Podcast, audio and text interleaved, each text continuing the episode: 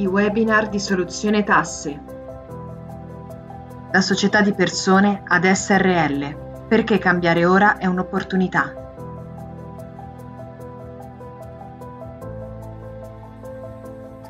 Eccoci qua, ciao a tutti e benvenuti a questo nuovo webinar di Soluzione Tasse. È veramente un piacere essere qui qua con voi oggi e poter parlare di argomenti così importanti per le nostre imprese. Per chi non mi conoscesse sono Francesco Onorato, sono commercialista, sono un tax advisor di Soluzione Tasse. Soluzione Tasse è ormai una delle più importanti aziende di consulenza in ambito fiscale e patrimoniale in Italia, quindi gli imprenditori che si rivolgono a noi lo fanno per ridurre il carico fiscale e proteggere il loro patrimonio. Che siamo, quello che siamo riusciti a fare è proprio portare nelle piccole e medie imprese tutte quelle strategie e soluzioni che comunemente vengono utilizzate dalle grandi aziende, dalle multinazionali, proprio per ridurre il carico fiscale e proteggere il patrimonio.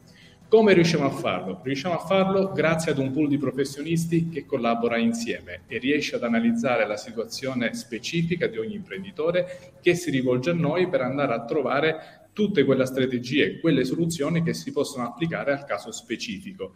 Due dei professionisti sono oggi collegati qui con me, è un team composto da professionisti, da commercialisti, avvocati, consulenti del lavoro, abbiamo anche un ex capitano della Guardia di Finanza che collabora con noi e dicevo due dei professionisti sono qui con noi e ho il piacere di presentarveli. Vi presento la dottoressa Eva Marcuzzi. Eves Marcuzzi, buonasera a tutti e bentrovati e Fabio Russo. Buonasera a tutti imprenditrici e imprenditori all'ascolto, è un vero piacere stare qui con voi oggi e tenete allacciate le cinture che partiremo verso un viaggio molto interessante. Bene, grande Fabio. Allora direi che ci siamo presentati, ora possiamo entrare nel vivo del webinar di oggi è un argomento molto importante perché parliamo di società di persone, parliamo di come cambiare forma giuridica, siamo in una fase dell'anno molto delicata in cui si cominciano a tracciare eh, i bilanci e quindi a definire quelli che sono i risultati su cui pagare le tasse. Quindi siamo al momento giusto per intervenire e fare pianificazione. Bene, non rubo altro tempo, passo immediatamente la parola al dottor Fabio Russo che entrerà nel vivo di questo webinar. Allora, imprenditori e imprenditrici, come ho detto è vero piacere essere qui con voi, ringrazio Francesco Onorato per aver fatto questa introduzione molto interessante, ringrazio Eves che è con me oggi a parlarvi di società di persone protezione del pat- e protezione del patrimonio. Noi tutti eh, sappiamo che nella normativa civilistica italiana sono previste diverse forme associativi. Eh, abbiamo due grandi categorie, principalmente società di persone e società di capitali. Nelle società di persone la loro peculiarità e specificità è rappresentata dal fatto che soci di queste società devono essere dei soggetti che non necessariamente devono essere persone fisiche, però per come le conosciamo noi volgarmente sono rappresentate da soci persone fisiche. Chiaramente eh, la caratteristica peculiare della, della società di persone è rappresentato dal fatto che c'è una responsabilità solidale in alcuni casi, ma il, illimitata, per, le, eh, per, i debiti societari, quindi per le attività societarie. Distinguiamo prevalentemente due grandi categorie rappresentate dalle società eh, in nome collettivo e della società in accomandita semplice. Ne esiste una forma molto particolare, società in accomandita per azioni, però entriamo in un, eh, in, una, in un ibrido che usano solo le grandi multinazionali. Andiamo a vedere perché parliamo oggi, abbiamo deciso di parlare con voi oggi di eh, questo argomento, perché è fondamentale in alcune situazioni, al verificarsi di alcune condizioni, analizzare l'opportunità di effettuare un, un cambiamento della struttura societaria e quindi parleremo oggi anche di perché è fondamentale ed è utile procedere alla trasformazione della società di persone. L'obiettivo, chiaramente, come ho, fa- ho, analizzato prima, vi ho spiegato prima, è fondamentale capire che le, nelle società di persone, a prescindere dalla natura del socio, come ho detto, non necessariamente deve essere una persona fisica, nelle società per, di persone vige la regola della responsabilità personale dei soci, quindi i soci rispondono assieme al patrimonio societario di tutte le obbligazioni societarie. Chiaramente questo comporta delle analisi in merito alla tutela del patrimonio. Come facciamo a tutelare allora il patrimonio personale se poi per una qualunque vicissitudine societaria una, la società dovesse andare in default e quindi io rischio con il mio patrimonio personale?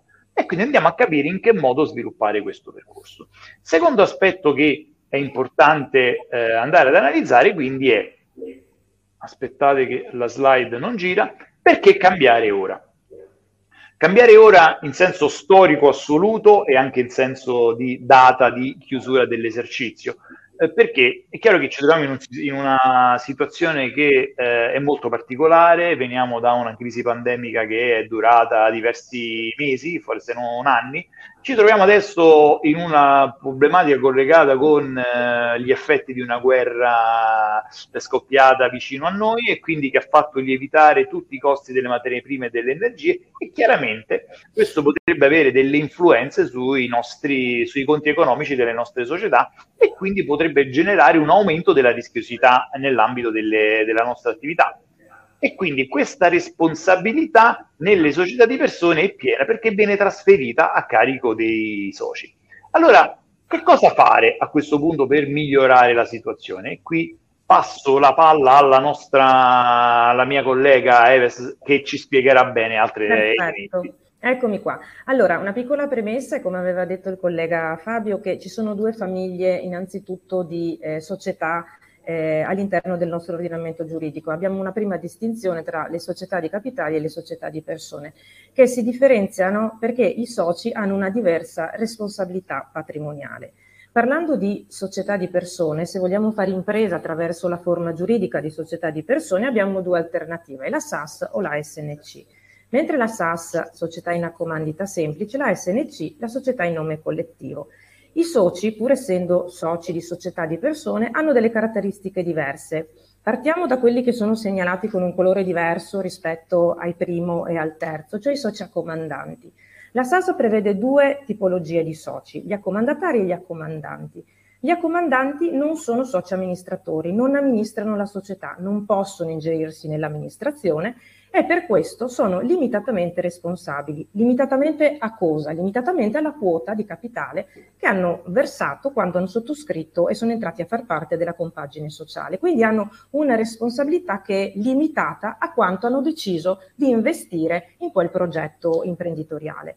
Diversa cosa invece, diversa condizione, abbiamo i soci accomandatari della SAS che, sono, che hanno le stesse caratteristiche dei soci delle società in nome collettivo, l'SNC, perché sono soci illimitatamente e solidalmente responsabili delle obbligazioni o delle sorti della società. Questo cosa significa? Innanzitutto che parliamo di una responsabilità che non ha limiti, che è limitata. E a che cosa? A quelli che sono i debiti della società, sia che fossero della SAS sia nella SNC i debiti della società. Se i creditori della società non riescono a soddisfarsi con il patrimonio della, della, società, allora si rivolgeranno ai soci illimitatamente per tutti i debiti che loro hanno contratto. Hanno solo un piccolo vantaggio questi soci illimitatamente responsabili. Si chiama giuridicamente una preventiva escussione del patrimonio sociale, che in soldoni significa il creditore della società si deve obbligatoriamente prima rivolgere alla società. Se la società non ha mezzi per poter pagare, si rivolgerà al singolo socio. E a quale dei soci? Perché molto probabilmente abbiamo più di, soci, di soci nella SNC limitatamente responsabili, ma anche nella SAS accomandatari. Al socio che ha un patrimonio più capiente, perché la responsabilità è solidale. Mi rivolgo a uno, chiedo, io creditore della società, chiedo di essere soddisfatto di tutto il mio debito, il mio credito, poi eventualmente il socio che paga dovrà rifarsi sugli altri soci. Questo significa che eh, c'è una differenza tra i soci che rispondono illimitatamente, tra chi ha più un patrimonio più, eh, più ampio e sicuramente più liquidabile rispetto a chi magari non ha patrimonio. Per cui Ecco, eh, cosa significa quindi quello che ho detto che, eh, che prevede questa norma, la normativa nostra civilistica? Prevede che tutto il patrimonio che io socio, io imprenditore ho accumulato nel corso dei miei anni viene messo a garanzia dei debiti della società. Quindi eh, per qualsiasi problema io rischio di perdere il mio patrimonio. Ecco perché è importante analizzare bene la situazione patrimoniale e riuscire a capire anche le diversi patrimoni che hanno i diversi soci. La responsabilità, abbiamo detto, è illimitata e solidale, però pongo il, um, l'accento, anche, l'accento, anche, sul fatto che i soci di società di persone falliscono in proprio. Quindi lo status giuridico di socio fallito è uno status che, non, che fa perdere la qualità della vita, si vive male perché si è attaccati personalmente, no? non si ha più lo schermo della società, ma proprio personalmente si risponde in prima persona, con dei fallimenti che nel nostro giuridicamento eh, sono molto lunghi, quindi per un periodo che è veramente molto lungo. Cosa possiamo fare quindi, detto quanto vi ho spiegato? Il, quello che dobbiamo fare è creare uno schermo tra quello che è il patrimonio personale dei singoli soci e quello che è il patrimonio della società, perché è giusto che la società risponda dei propri, eh, dei propri debiti con il patrimonio che ha negli anni a- accumulato e che è rimasto dentro la società e non che i soci si sono portati a casa. Quindi devo trovare uno schermo, devo mettere una porta tra quello che è il patrimonio della società e quello del patrimonio del singolo socio. Uno schermo che è quello che abbiamo, come è scritto nella slide, nelle nostre SRL, in cui la, patri- la, la responsabilità patrimoniale è solo della società e non si estende, perché i, i soci hanno in questo caso una eh, responsabilità che è limitata al patrimonio che hanno eh, investito. Quindi occorre blindare questo patrimonio, giusto Fabio? Occorre blindare questo patrimonio per renderlo inaggredibile. È chiaro che quello di cui stiamo parlando vale perché, eh, come ha detto benissimo Eves, la responsabilità dei soci fa sì che, co- che da un punto di vista di responsabilità è come se fosse una ditta individuale. Quindi io agisco, però di fatto attra- attraverso una società, però di fatto ho responsabilità per quello che faccio. Quindi ci troviamo in una situazione sostanzialmente analoga a quello dell'imprenditore individuale in termini di responsabilità, quindi quello di cui parliamo è sicuramente applicabile anche all'imprenditore individuale, rispondo a, a Laura che ci ha fatto la domanda. È chiaro che con la SRL riesco a fare questa segregazione del patrimonio. Certo non parliamo di occultamento del patrimonio, stiamo parlando di una segregazione tra il patrimonio personale e il patrimonio societario, quindi aziendale. Questo mi permette di gestire in, in modo eh, tranquillo le attività perché significa che non c'è più quella illimitata responsabilità solidale, quindi un eventuale default della mia SRL consente ai creditori dell'SRL di attaccare solo ed esclusivamente il patrimonio della SRL. Quindi abbiamo di fatto ottenuto quello che è uno degli obiettivi principali nell'ambito della trasformazione di una società di persone in SRL, che è quello di blindare il patrimonio. Blindare, attenzione, genera eh, alcuni vantaggi che dobbiamo andare a, ad analizzare. Sono quattro di fatti i motivi per i quali... Ti interrompo, ma giusto per, per una precisazione, ma un distinguo. Qualcuno ci chiede, questo concetto della trasformazione è applicabile soltanto a determinate imprese o si applica anche a liberi professionisti? Quindi io professionista posso decidere, posso utilizzare lo strumento della società, cambiare forma giuridica e quindi avvantaggiarmi della pianificazione fiscale? Nel senso, delle domande, ho cercato di sintetizzarle questo. Assolutamente, ti ringrazio Francesco. Sicuramente possiamo, uh, abbiamo gli strumenti per poter costruire attorno anche al libero professionista una posizione che consenta di blindare il suo patrimonio. Esistono diversi strumenti, diverse strutture può essere, se sono un ingegnere posso fare una società di ingegneria, se sono un commercialista come nei nostri casi possiamo fare una società tra professionisti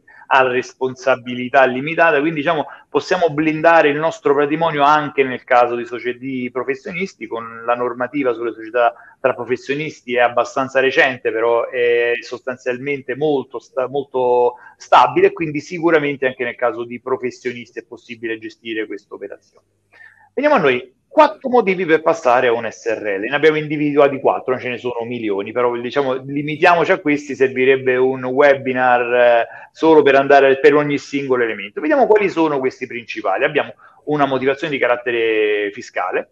Come ben sapete, le, le società di persone tassano per trasparenza, significa che i redditi prodotti dagli utili, i redditi prodotti dalla società vengono trasferiti pro quota sulla base di quello che è la quota di partecipazione agli utili singole, dei singoli soci, vengono trasferiti direttamente in capo alle ai soggetti, non vi ripeto, non necessariamente persone fisiche, però diciamo nel caso specifico della stragrande maggioranza dei casi in, alle persone fisiche, questi tasseranno sulla base della propria aliquota della propria aliquota. Non so se sapete, con l'ultima riforma fiscale iniziata a gennaio 2022 ci hanno fatto un grande servizio, nostra, sì, i nostri governi hanno modificato le aliquote di tassazione e adesso sopra i 50.000 euro si paga l'aliquota massima che è il 43%, quindi se ho un reddito superiore ai 50.000 euro pago il massimo, che è già il 43%, quindi la forchetta è veramente strettissima. Considerate che prima, fino al 31 dicembre 2021, erano almeno 75, adesso sono diventati subito da 50.000 in su, eh, sono diventati 43%. Quindi questo elemento è uno degli elementi che, principali per il, un discorso di risparmio fiscale. Secondo elemento, problemi aziendali.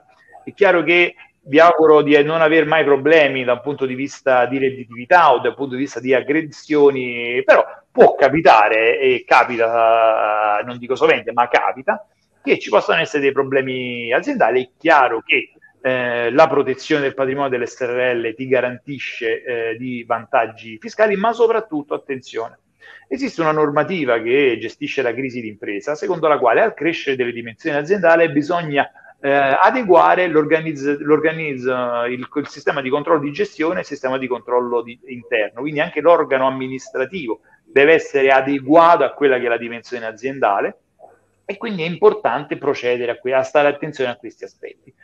Abbiamo già parlato ampiamente del blindare il patrimonio e di proteggerlo davanti a, eh, da eventuali aggressioni e infine ci sono alcune disposizioni di legge, eventuali contributi, agevolazioni che non sono applicabili nel caso di società di persone. Quindi è importante, ci sono molte eh, alternative che ci possono far propendere verso una o l'altra delle, delle attività. Ecco qui Eves, adesso se ci vuoi parlare di quali sono effettivamente poi i vantaggi. I tre vantaggi, esatto. Abbiamo individuato anche qui cercando di sintetizzare eh, quali, possono, quali, possono, essere i vantaggi eh, eh, riunindoli in tre, in tre argomenti eh, specifici. Quindi abbiamo la pianificazione fiscale, sicuramente con una SRL io riesco a fare pianificazione fiscale, cioè utilizzare quegli strumenti che ci consentono di abbattere il carico fiscale, il peso delle tasse, che non riesco purtroppo sempre ad applicare tutti nell'SNC e nelle SAS. Riduco il rischio di impresa perché? Perché il mio patrimonio personale non è aggredibile, è aggredibile solo il patrimonio che è all'interno della società. È vero che quando eh, un imprenditore poi deve rivolgersi al sistema bancario, il sistema bancario poi chiede firme e quindi per quei debiti risponderà personalmente, però ci rifacciamo ad un concetto di responsabilità che non è più illimitata, illimitata a quel finanziamento che abbiamo chiesto alla banca e a quell'importo che coscientemente abbiamo deciso di mettere a rischio quella parte di patrimonio, non certo tutto. Chi mi può aggredire è la banca per quel particolare debito che ho fatto. Eh, quindi riduco il rischio di, di, di impresa, riduco la possibilità di perdere il mio patrimonio. E poi ci sono vantaggi che sono fiscali, perché diceva ben prima Fabio, mentre le società di persone tassano per trasparenza in capo ai soci con un'aliquota che è progressiva e, e, quindi più che proporzionale, quindi cresce a crescere del reddito fino ad arrivare al 43. All'interno delle, delle, società di capitali abbiamo una tassa che tanti conosceranno, si chiama, un'imposta si chiama IRES ed è al 24%, è flat e, e fissa. Certo, poi se non configuriamo perfettamente bene come siamo capaci noi di fare la SRL, abbiamo anche i soci eh, sulla quota per trasparenza di utili che la società non eh, ha realizzato anche se non ha distribuito. Ma questo è un argomento che se ben pianificato viene sicuramente eh, riequilibrato. Eh, parliamo però di, dei falsi miti che ruotano attorno all'SRL. Noi sentiamo sempre dire che la SRL è fatta per grandi imprese. Beh, non è vero, abbiamo una, una grandissima esperienza in piccole e medie imprese, sono il nostro core business e possiamo ben dire che noi pianifichiamo piccole SRL perché non servono redditi altissimi per ottenere grandi risultati. Anche con redditi medio-bassi possiamo avere dei vantaggi fiscali che, come dicevo prima, le società di persone non, a cui le società di persone non possono accedere.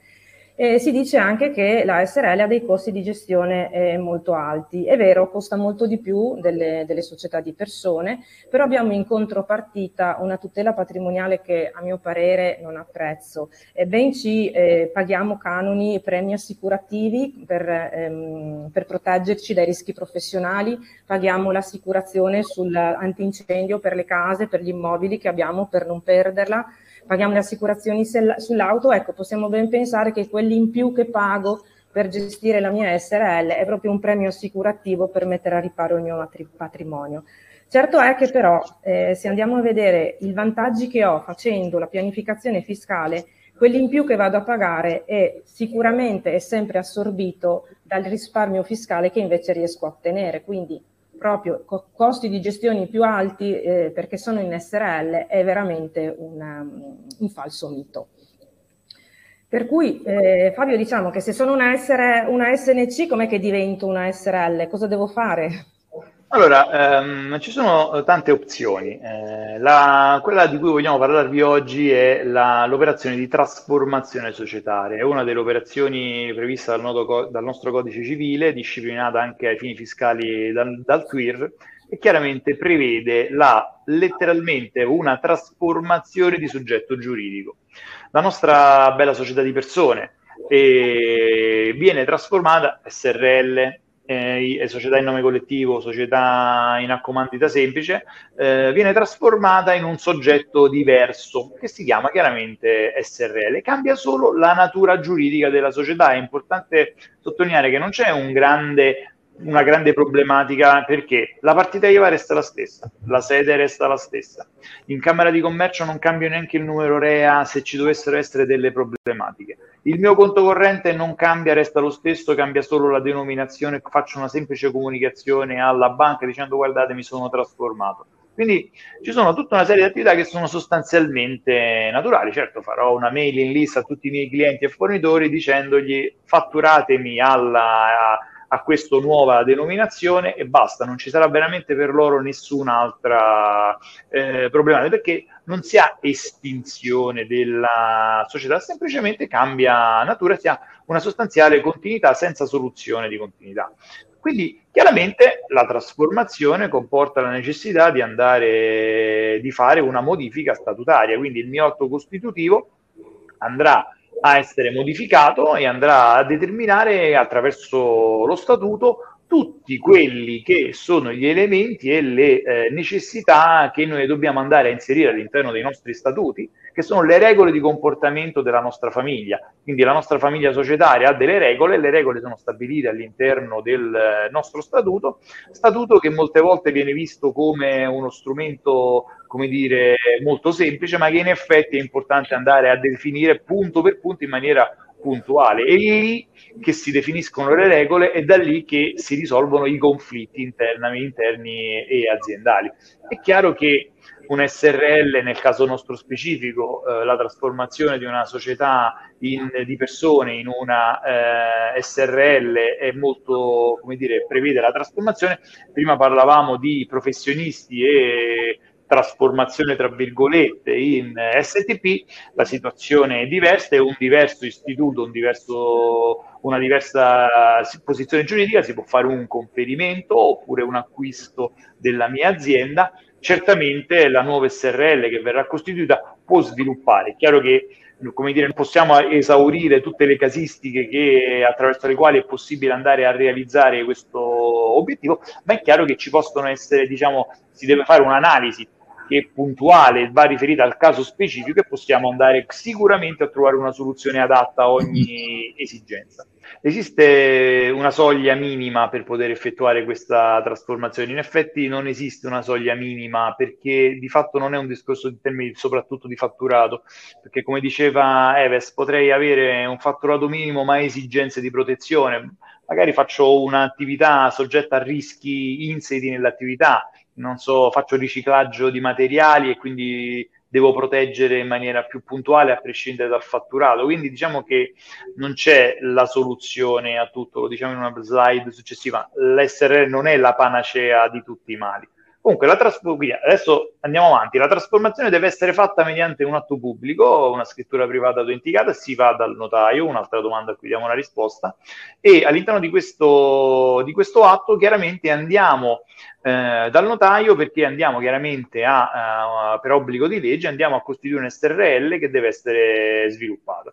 È soggetto a una disciplina prevista dal tipo di eh, società che andiamo a costituire. È chiaro che possiamo andare a costituire un SRL, un SPA e quindi un consorzio, una cooperativa. Per carità, possiamo andare a costruire tantissime strutture e chiaramente ogni struttura dal codice civile prevede diverso, un, di, un, diverso percorso. Quello che dobbiamo fare è andare a individuare la struttura che meglio si adatta, nel caso specifico nella stragrande maggioranza di casi una SPA e scusate, una SRL e andiamo a gestire quel passaggio che ha specifiche eh, obblighi. È chiaro che questi obblighi sostanzialmente eh, si sostanziano in due elementi, il consenso dei soci. È chiaro che eh, solitamente nelle società di persone mediamente sono di origine familiare, quindi questo rapporto societario è un po' più flebile, però di fatto esistono dei soci con le loro quote di partecipazione al capitale sociale che dovrebbero, si devono riunire, sviluppare e quindi andare a decidere con le maggioranze che sono previste dallo statuto della loro, del, della loro società andare a deliberare la, la trasformazione. Per realizzare questa trasformazione ai fini civilistici è previsto un obbligo.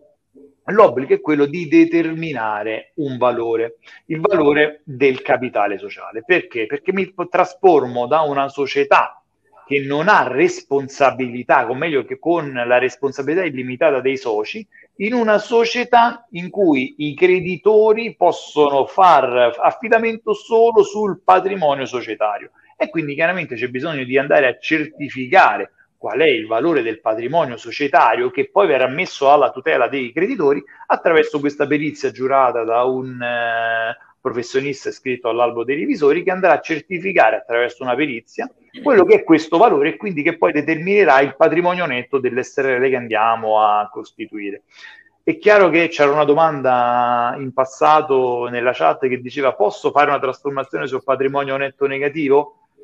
E questo purtroppo è un'operazione che non si può fare. Non significa che non posso trasformarmi, significa che chiaramente dovrò prendere ulteriori accorgimenti e sviluppare un percorso diverso. Si può fare la trasformazione, certo, a certe condizioni potremo anche analizzare quell'attività. Quindi è importante andare a sviluppare queste attività con particolare eh, attenzione. Eh, Ovvio, una domanda ricorrente, ma la partita IVA della ditta individuale che viene conferita nell'SRL un'altra forma giuridica, cambia o non cambia? La partita IVA cambia, purtroppo eh, nelle ditte individuali si ha l'estinzione del soggetto, perché non è una, tecnicamente purtroppo in quel caso non è una trasformazione, quindi da un punto di vista, come dire, di, di eh, parole italiane è una trasformazione, però purtroppo dal punto di vista civilistico e giuridico non si può parlare di trasformazione, sia l'estinzione della partita IVA, qualora venga chiusa, non è detto, che eh, ci sia l'estinzione della partita IVA, il proseguimento con un SRL cambierà tutto, però magari l'indirizzo resterà lo stesso, quindi qualcosa di simile. Ancora un'altra domanda, ma perché è ricorrente, le, la, la, così diamo risposta a più persone, accontentiamo più persone. Una ditta individuale si può conferire in una SRL? Ma sì, Eves, eh, rispondi, per, rispondi, che adesso ti ho passato la palla. Ti passi la palla e, la rispo- e, do una risposta che è affermativa, sicuramente sì, e anche qui abbiamo bisogno di una valutazione della ditta individuale che verrà conferita nella, nella nostra SRL e formerà il patrimonio della, della NUCO, come si dice no? in gergo, della New Company, della nuova società che prenderà vita dal, dal conferimento. Ovviamente abbiamo bisogno nella maggioranza dei casi di altri soci, anche se c'è il caso in cui possiamo costituire una SRL a socio unico che ha un po' di, di problematiche in più da gestire, eh, per cui consigliamo sempre che la compagine sociale sia almeno di due soci per le SRL. Eves, scusami, mi ha tirato Altra domanda. un'altra domanda dove ci dicono la SRL semplificata. Semplificata, esattamente. Immaginavo che si andava a parare là perché tanti per risparmiare i soldi del notaio eh, vengono consigliati o, o, o proseguono o, o, scelgono la strada di fare una SRL semplificata. In realtà con la SRL crea dei problemi perché ha uno statuto che è standard e non, non può essere modificato se non andando dal notaio. Per cui io o mi attengo alle regole che ho in quello statuto standard e che non ci permettono di fare pianificazione fiscale, non ci permettono di cambiare gli organi, cioè non ci permettono di fare tante cose nel momento in cui ho bisogno di fare pianificazione fiscale, devo trasformare, anche qui è una trasformazione un po' impropria, insomma, devo far diventare quella SRL semplificata in SRL normale, tra virgolette, insomma, ok. Quindi possiamo dire molto chiaramente, sottolineandolo cento volte, la SRL semplificata non, non sa da fare, no. No, no, non è meglio non farla perché quello che risparmio all'inizio poi pago molto di più quando mi serve, quando, quando devo fare veramente l'imprenditore usando la mia bella SRL. Quindi, quali, quali, tornando al nostro argomento, alla nostra slide, quali sono gli effetti della trasformazione? Allora, quando passo da S a S o SNC e divento una SRL, compio quella che è definita un'operazione straordinaria, perché non è che le faccio tutti i giorni queste operazioni all'interno delle vite delle società, sono straordinarie e come tali vengono trattate hanno una, un ordinamento eh, particolare, sono dettagliatamente disciplinate. È straordinaria e progressiva, è come se la nostra SNC crescesse diventasse adulta e diventa una, una SRL Israele, diventa sempre lei, no? diceva Fabio, vado in continuità, sono sempre io sotto un'altra forma giuridica. Questa operazione, questa trasformazione non genera materia imponibile, quindi non ho la tassazione. È vero, tutti dicono vado dal notaio, sì, paghiamo l'onorario del notaio e dei consulenti che ci aiutano a farlo, però allo Stato non diamo niente perché non generiamo imponibile fiscale, così come non dobbiamo pensare il fatto che ehm, i beni che sono all'interno delle società o delle, della ditta individuale vengano venduti, non vengono venduti, non creo ricavo, non creo plusvalenza, non genera quindi neanche qui eh, materia imponibile, non genera tassazione. La trasformazione, come diceva Fabio, va in continuità, cioè tutti i rapporti giuridici esistenti passano alla nuova, nuova al nuovo S, ecco, non, so, non, sappiamo come dire, per noi è una trasformazione, ma in realtà è sempre lei, che non si chiamerà più con la SNC come, come sigla, ma si chiamerà con la SRL all'interno della ragione sociale e tutti i rapporti giuridici rimangono gli stessi, non devo fare nulla, vado in continuità. Eve, scusami, ma questa è proprio è mirata. Cioè, abbiamo una SAS, ma in passato eh, diciamo, gli è stato precluso, quantomeno sconsigliato, il passaggio in SRL in quanto il costo prospettato era molto elevato, perché si parla chiaramente di perizie di stima, di cose di trasformazione.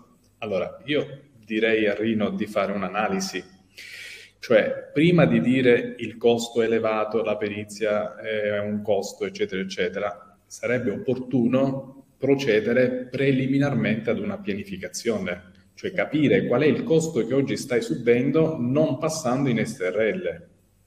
Cioè la trasformazione e qualsiasi tipo di operazione straordinaria va sempre messa su una bilancia. Quanto sto perdendo oggi pagando il 64% di tasse?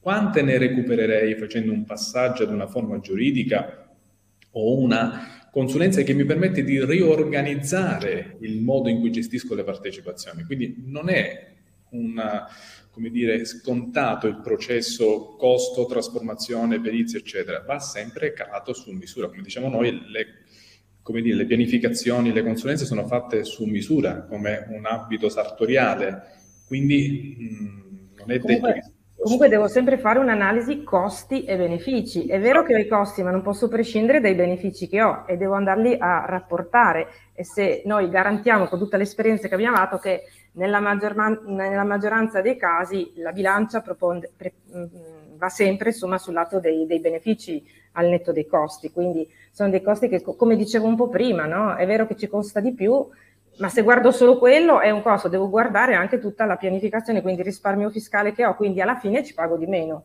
Diciamo che è un investimento produttivo perché mi ritorna in termini di risparmio futuro. Esattamente, esattamente. Vediamolo da questo punto di vista. Esattamente. Quindi gli altri effetti della trasformazione è, eh, eravamo partiti dicendo che i soci delle società di persone ah, rispondono illimitatamente e solidalmente eh, delle obbligazioni sociali Eh, nella SRL invece la responsabilità del socio è un po' come quella del, del, del socio eh, accomandante che avevo vi- citato all'inizio, che aveva un colore diverso, che risponde limitatamente, il socio di SRL, alla, nel limite del capitale sottoscritto. Quindi se le cose dovessero andare male, perché come dicevamo in premessa, viviamo in un momento congiunturale e storico in cui le variabili economiche ci si presentano e sono molto imprevedibili e a volte dobbiamo alzare le mani, eh, se il business va male abbiamo perso solamente quanto abbiamo investito come capitale sottoscritto e il nostro patrimonio è stato messo al riparo. Ultimo, mm, ma non ultimo, ma non tra gli ultimi, è che modifichiamo la tassazione che dai capi soci per trasparenza, quindi progressiva, IRPEF con aliquota che arriva fino al 43%, diventa in capo alla società, il soggetto giuridico che è il debitore verso lo Stato è la SRL e l'IRES è al 24%.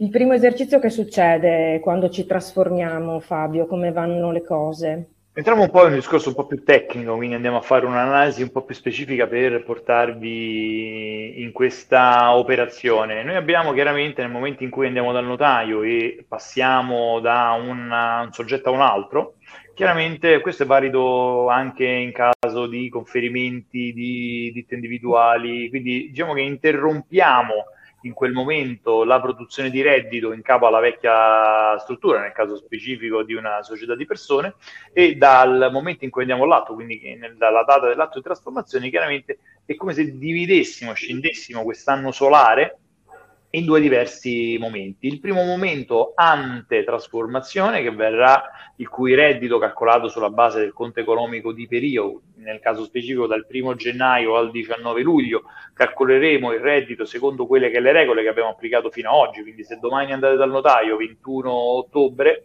chiaramente per trasformarvi dal 1 al 20 ottobre calcoleremo le, i redditi sulla base delle vecchie regole, quindi verranno attribuiti per trasparenza ai soci secondo le vecchie regole, dal 21 ottobre, nella fattispecie del nostro esempio, dal 20 luglio fino al 31 dicembre, calcoleremo le imposte sulla base della nuova struttura che abbiamo scelto, nel caso specifico una SRL. Quindi, come vedete, c'è un momento, c'è una frattura dei due periodi temporali che ci consente di pianificare, quindi introdurre all'interno della nostra SRL da quel momento in poi tutti gli strumenti di pianificazione di cui parleremo tranquillamente nel proseguo della nostra, della nostra attività. Però come abbiamo detto prima, la nostra SR non è la panacea di, tutti, eh, di tutte le risoluzioni, non è la soluzione perfetta per tutte le attività. Quando mh, ogni volta che vengono dei clienti a studio e mi dicono ma mi hanno detto che trasformando in SRL i costi aumentano, quello che ve l'hanno detto è, ha, ha sicuramente ragione. Perché la semplice trasformazione, da un punto di vista fiscale sia chiaro, eh, da un punto di vista fiscale, la semplice trasformazione o modifica dell'attività svolgendolo come SRL non vi risolve fiscalmente praticamente nulla. Anzi, vi posso assicurare che trasformando una eh, ditta individuale con qualunque base di fatturato da ditta individuale a SRL to cure senza fare nulla genera un danno fiscale non indifferente. Un SRL senza pianificazione può pagare più di un tax rate fiscale e contributivo che è abbondantemente superiore al 60%, senza proprio grandissime difficoltà. Viceversa, con un'adeguata pianificazione, cosa che chiaramente dobbiamo andare a strutturare, non vi stiamo dicendo di trasformare e basta, vi stiamo dicendo che trasformiamo e basta perché proteggiamo. È chiaro che il mio obiettivo è proteggere perché è fondamentale, ma devo anche ottenere un certo, un certo qual vantaggio di natura fiscale. Come diceva Eves, trasforma e basta se quel quel incremento di costo per me è giustificato dalla forma assicurativa. Mi assicuro quell'incremento di costo per me mi garantisce la tranquillità di dormire sonni tranquilli perché non mi aggrediscono.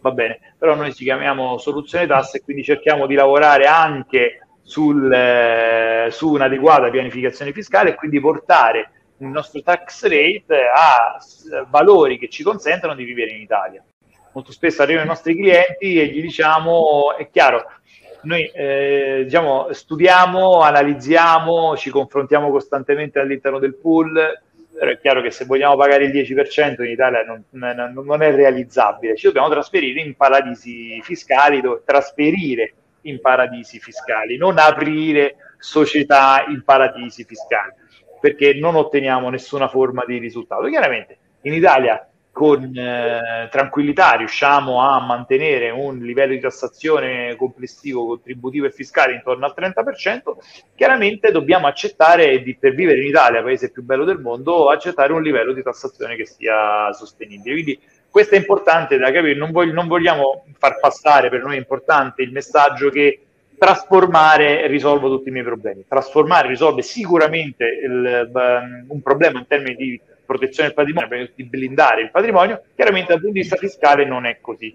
Vi facciamo un esempio, questi sono numeri reali, non li abbiamo costruiti, li abbiamo semplicemente analizzati. SNC versus SRL senza pianificazione, quindi io prendo la mia SNC e la trasformo. Partendo da 95.000 euro di utile, con, eh, due, con due soci, vediamo che sulla SNC, quindi tassazione per trasparenza, avremo circa 22.000 euro di IRPEF e addizionali sulla, sulla posizione delle persone fisiche, circa 3.700 euro di IRAP, abbiamo preso un'aliquota più bassa, ci sono chiaramente regioni in cui l'aliquota è un po' più alta, però quella è indifferente, si paga in entrambi i casi. Dopodiché chiaramente i soci pagheranno per le quote di reddito che gli vengono attribuite un IPS su artigiani e commercianti pari a 22.000 euro. Il totale fa meno di 50.000 euro e sui 95.000 abbiamo una tassazione di 50%, quindi pensiamo di essere due soci, di soci ne siamo tre e oltretutto quello che non fa nulla è il socio di maggioranza. Ma se andiamo su una SRL, Paghiamo l'IRES circa 22.000 euro, l'IRAP sono circa 3.700 non cambia. L'imposta chiaramente pago l'INPS sui due soci che è, che è uguale perché ai fini contributivi eh, i soci amministratori delle SRL per, per fini INPS sono ditte individuali pro quota, ma il problema è che per pagare questa INPS mi devo prendere gli utili che oltretutto non basta, devo prendermi gli utili e pagare imposta sostitutiva del 26%.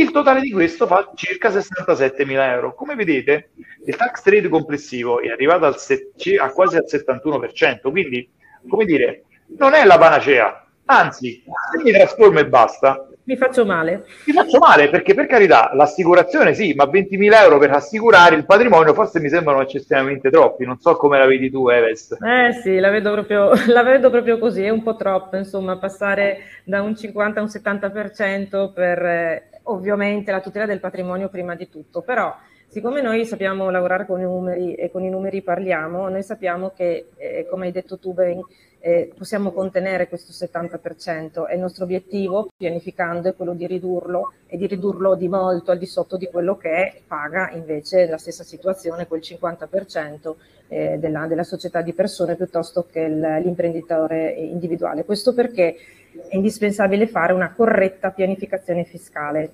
usare cioè tutti quegli strumenti che in modo lecito e corretto, con operazioni fiscalmente inattaccabili, quindi noi possiamo utilizzare e ci permettono di ridurre il carico fiscale. Tutti questi strumenti sono da anni conosciuti dalle grandi imprese che, hanno, eh, che possono godere di consulenze diciamo, di un certo livello. Noi come Soluzione Tasse abbiamo dato questi, eh, questi aiuti eh, con i professionisti che hanno studiato e quindi danno questo, questo, aiuto alle piccole e medie imprese in modo da permettere anche a loro di utilizzare eh, questi stessi strumenti per arrivare ovviamente allo stesso risultato che è quello di una pianificazione fiscale che ci consenta di abbattere il, il carico fiscale. Quali sono questi strumenti? Eh, citiamo qui quelli che sono i più gettonati, i più conosciuti, i più utilizzati. Noi eh, li, li, trovate negli webinar, de, uh, sono argomenti che dedichiamo eh, a, a, singoli webinar e quindi rimandiamo un po' nel dettaglio del, dell'utilizzo di questi strumenti agli webinar che facciamo uh, ripetutamente. Ma sono il compenso amministratore, il trattamento di fine mandato, che è quella quota di liquidità che metto da parte per, eh, per remunerare quando, l'uscita dell'amministratore al pari di quando esce un dipendente a cui eroghiamo il TFR. Abbiamo eh, le holding che sono uno, un nome inglese per definire in realtà cassa, una cassaforte in cui mettere tutti i beni personali del socio affinché questi non vengano aggrediti e con una tassazione nettamente inferiore a, a quello che eh, sarebbe se non li mettessi in holding. Abbiamo i rimborsi, parliamo di, di rimborsi di trasferte forfettarie, analitiche, i rimborsi chilometrici che devono essere ben fatti, che esistono, ma che gli imprenditori si dimenticano di farsi remunerare, che se sono in un'impresa individuale non posso dedurli neanche fiscalmente, ma che comunque invece io sostengo e sono dei costi veri per la, per la della gestione amministrativa della nostra società. Nella SRL io me li posso dedurre e sono degli importi che sono esentasse, es, esen contributi. Abbiamo poi il marchio con le relative royalties che ci, fa, ci consente di fare una grande pianificazione fiscale perché ha una tassazione particolare che sfugge alla contribuzione previdenziale, quella che dicevi tu Fabio prima, per cui per trasparenza in una SRL eh, l'Inps vuole i contributi anche sugli utili e i dividendi non distribu- gli utili non distribuiti. E poi abbiamo infine il welfare aziendale che il, um, il, ci consente di abbattere il cuneo fiscale, anche i governi nostri sono seduti puntano molto sul welfare aziendale, abbiamo tutti i bonus che diamo ai nostri dipendenti, il bonus energia, il bonus eh, benzina, piuttosto per essere, eh, e sono le cose più semplici, ma se ci strutturiamo bene, facciamo un bel welfare aziendale, riusciamo ad abbattere, ad azzerare il cuneo fiscale, cioè quella differenza che c'è tra il costo del dipendente all'azienda e quello che lui percepisce come flusso di reddito. Eh, quindi welfare aziendale che ci consente ulteriormente di abbattere eh, la tassazione.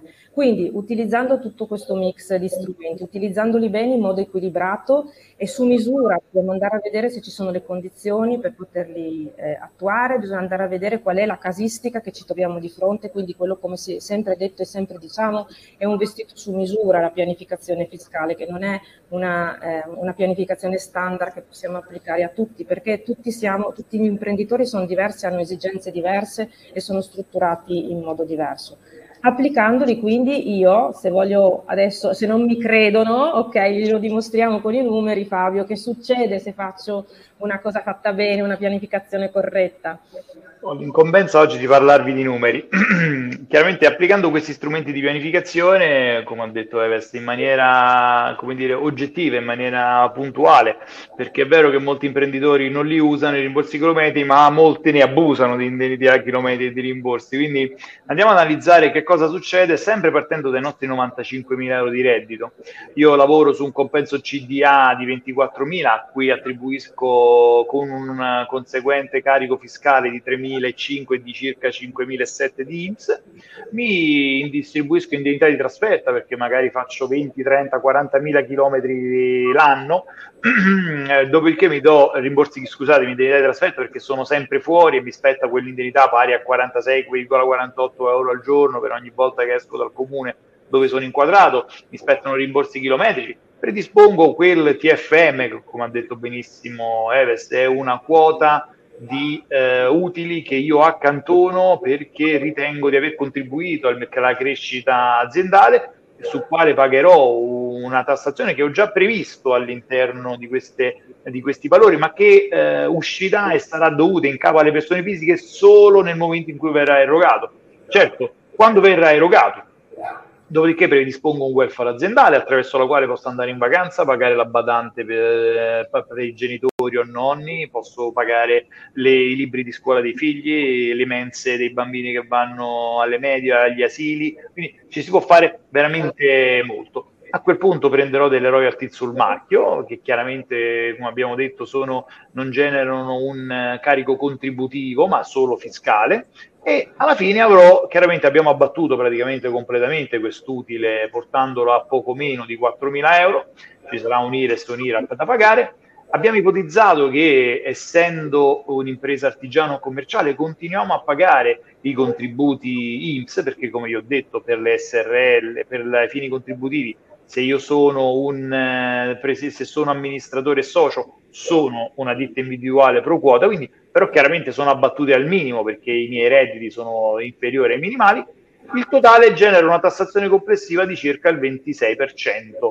Quindi, come abbiamo detto, dal 71 originale che io ho fatto, ho semplicemente trasformato attraverso l'applicazione di questi strumenti di pianificazione, sono riuscito a portarlo sotto il 30%, per carità. Magari alcuni non saranno applicabili, magari in, in alcuni casi invece di 20.000 ne avrò 18, oppure invece di 13.000 di royalty ne applicherò 12 però diciamo che questo non genera grandi effetti ai fini totali dell'aliquota, sarà comunque un'aliquota sostanzialmente bassa rispetto a quella del 71% che come vi dicevamo non è sicuramente sostenibile anche solo per garantire un'assicurazione sul patrimonio. Bene, direi che tanta, tantissima canna al fuoco e tantissimi argomenti che abbiamo dire, toccato e che riguardano la pianificazione in generale delle aziende. Quindi io ringrazio la dottoressa Eves Marcuzzi, ringrazio il dottor Fabio Russo per essere stati Grazie a voi. nella spiegazione di questi concetti del webinar di oggi e per averli resi veramente comprensibili a tutti. Vi ringrazio per essere stati con noi oggi e ci vediamo al prossimo webinar. Ciao grazie a tutti. A tutti Ciao a tutti, grazie. I webinar di Soluzione Tasse. Visita il nostro sito e richiedici una consulenza gratuita cliccando sul link che trovi in descrizione.